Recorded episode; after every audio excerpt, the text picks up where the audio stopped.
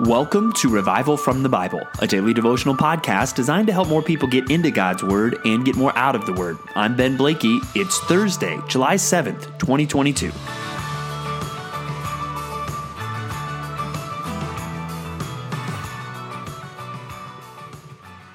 Well, despite what you might hear said in the culture, the family is not some construct of society. Uh, it is something that was instituted by God. God, in the beginning, created man and woman and instructed them to be husband and wife. And as they would bear children, uh, they would turn into father and mother. And that's where it gives us pictures that we can relate to. We have seen what fatherhood should look like. God has given fathers certain instincts on how they should act. And the same with mothers. You think of a mother with a newborn baby and, and how that mother instinctively loves that little baby. And probably in our life, we, we do live in a sinful world. We've seen, unfortunately, examples of ways that has been corrupted, but we've also seen, yes, this is what a father should do. This is what a mother should do. And today we're going to see in our reading, those pictures are used uh, to help us understand something about ministry and to help us understand something about the Apostle Paul. And I hope that it will turn into something that we seek to live out as well as we consider these. Uh, uh, paternal and maternal instincts that we know God has given us, but now as we consider how they're applied to ministry in this passage, we're looking today at First Thessalonians 2. And so remember, Paul went through the city of Thessalonica on his second missionary journey. And now, uh, probably towards the end of that journey, or as he's wrapping it up, he is writing to this young church to see how they are doing, especially when they were birthed in a uh, context of persecution. And you see right there at the beginning where he says, For you yourselves know, brothers, that our coming to you was not in vain. Uh, but though we had already suffered and been shamefully treated at Philippi, as you know, we had boldness in our God to declare to you the gospel of God in the midst of much conflict.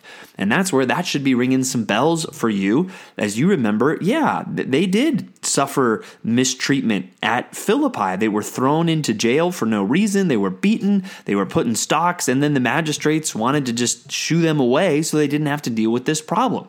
So that should be familiar to us from our recent readings in the book of Acts. But now uh, they come and they say, Well, now we came to you to share the gospel.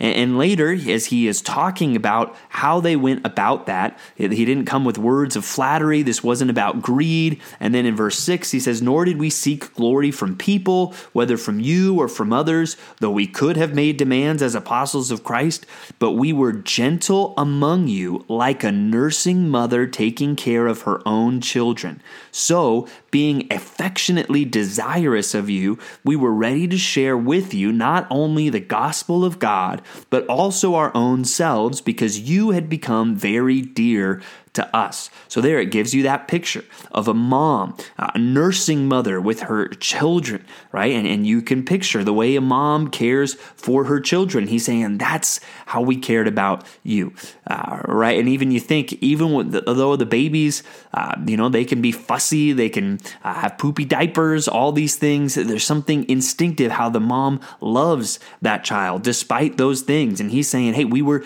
gentle with you. We cared about you like this nursing mother.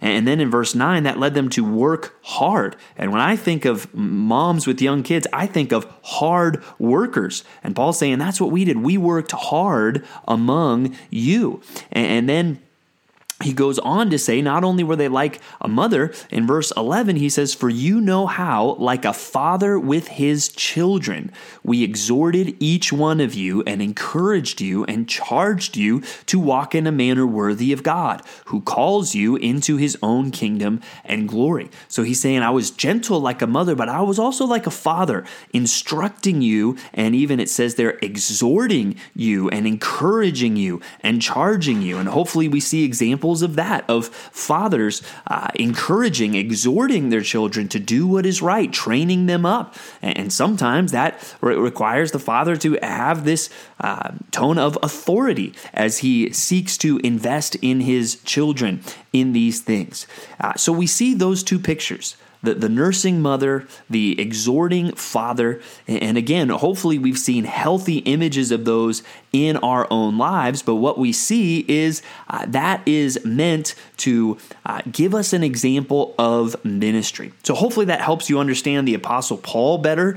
But what I want us to see is that should be a challenge to all of us of how we should feel towards other people. And that's where these, uh, Paul is using both the mother and the father to describe himself. So he, he's not trying to drill down into how you should be a father or how you should be a mother. He's simply using those as examples of ways that he feels in ministry. So I want to ask you uh, do you, whether you are male or female, at times feel that uh, affection like a mother?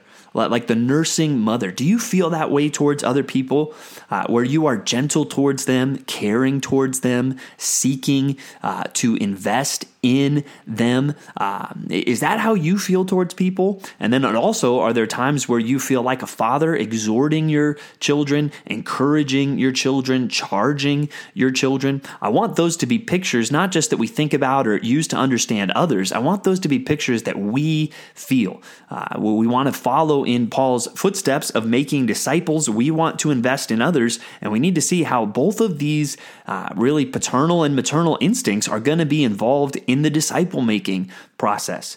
And so that's where you should be challenged with one or both of these things. Do you really care for people? And does that uh, make you willing to uh, be patient and caring and gentle, even when they're they're they're fussy, even when they're stinky, right? Because discipleship can be a very very messy process. Are you gentle like that and have that heart like that? And also, can you at times in that right fatherly, not overbearing way, but exhort others and and give them the instruction and the direction that they need? A lot for us to chew on a lot for us to be challenged by just in those pictures there in 1 Thessalonians 2. So we go to the Old Testament today. We consider uh, in First Chronicles 25 the organization of the musicians. And just as you think through that, uh, just let that be a lesson that organizing musicians takes quite a bit of work. And so uh, maybe that's just even a simple prompt. Would you pray for the worship team at your church as they organize themselves and work hard to lead you in worship every week? If you are at Compass Bible Church, Treasure Valley. Uh, pray specifically today for Jonathan Broadworth and his wife AJ as they prepare to move here from Colorado at the beginning of August, as he will uh, lead our worship team at Compass Bible Church Treasure Valley. And pray for that team, encourage that team as you hopefully get a sense of how much work goes into something like that. But then in uh, Psalm 143, 144, and 145, uh, we, we see three Psalms in a row that should all give us things to think about, to pray for. Psalm 133, you can tell from the beginning, he's crying out, he's praying to God. There's an enemy involved. And one of my favorite verses in all of Psalms is Psalm 143, 8. Let me hear in the morning of your steadfast love, for I trust in you. Make me know the way I should go, for to you I lift up my soul. That, that's a great morning prayer. Whatever you've got ahead in your day, to, to cry out to God, God, I want to hear your steadfast love this morning. I'm trusting in you today. And God, I want you to show me the way that I should go today, for you lift up my soul. Psalm 144 uh, really speaks, it, it has a military image at the beginning. Blessed be the Lord, my rock, who trains my hands for war. And he is asking for God's blessing and his uh, protection and his help in fighting the battles that he is fighting. But at the end, he gets kind of out of the uh, the military imagery into more of a domestic um, imagery, praying for the health of their homes, their their sons and daughters, uh, their granaries to be full, that God would provide, and that their cattle would be strong. Right? He's praying for peace and and productivity in their society. And even in this one, I'd encourage you, if you're at Compass Bible Church Treasure Valley, to pray for our student ministry as you read the verse where the name plants and pillars comes from. May our sons in their youth be like plants full grown, our daughters like corner pillars cut for the structure of a palace. So I'd encourage you to pray for Pastor Josiah Smith and his wife Mackenzie as they are now a couple months into their work here at Compass Bible Church Treasure Valley with our students, uh, coming off a great week uh, last month at our Ignite summer camp. So pray for them, pray for our students, pray for the families of Compass Bible Church. And then finally, Psalm 145, a psalm of praise. It says there, even in the, uh, subscription there, the superscription there, a song of praise of David. And he says, I will extol you, my God and King, and will bless your name forever and ever. Every day I will bless you and praise your name forever and ever. Great is the Lord and greatly to be praised, and his greatness is unsearchable. So, a great psalm to just read through and pray and to praise God for all the things that you see in this psalm. So, a, lot to see today. God's word is so good every day. We see things that should inspire us, make us worship, that should instruct us and challenge us, and also teach us more and more about our God, uh, about how to understand Him, how to live for Him. And I hope that one thing we get today is just that challenge of that, of that image, like a father, like a mother, and how we should emulate that in our own ministry.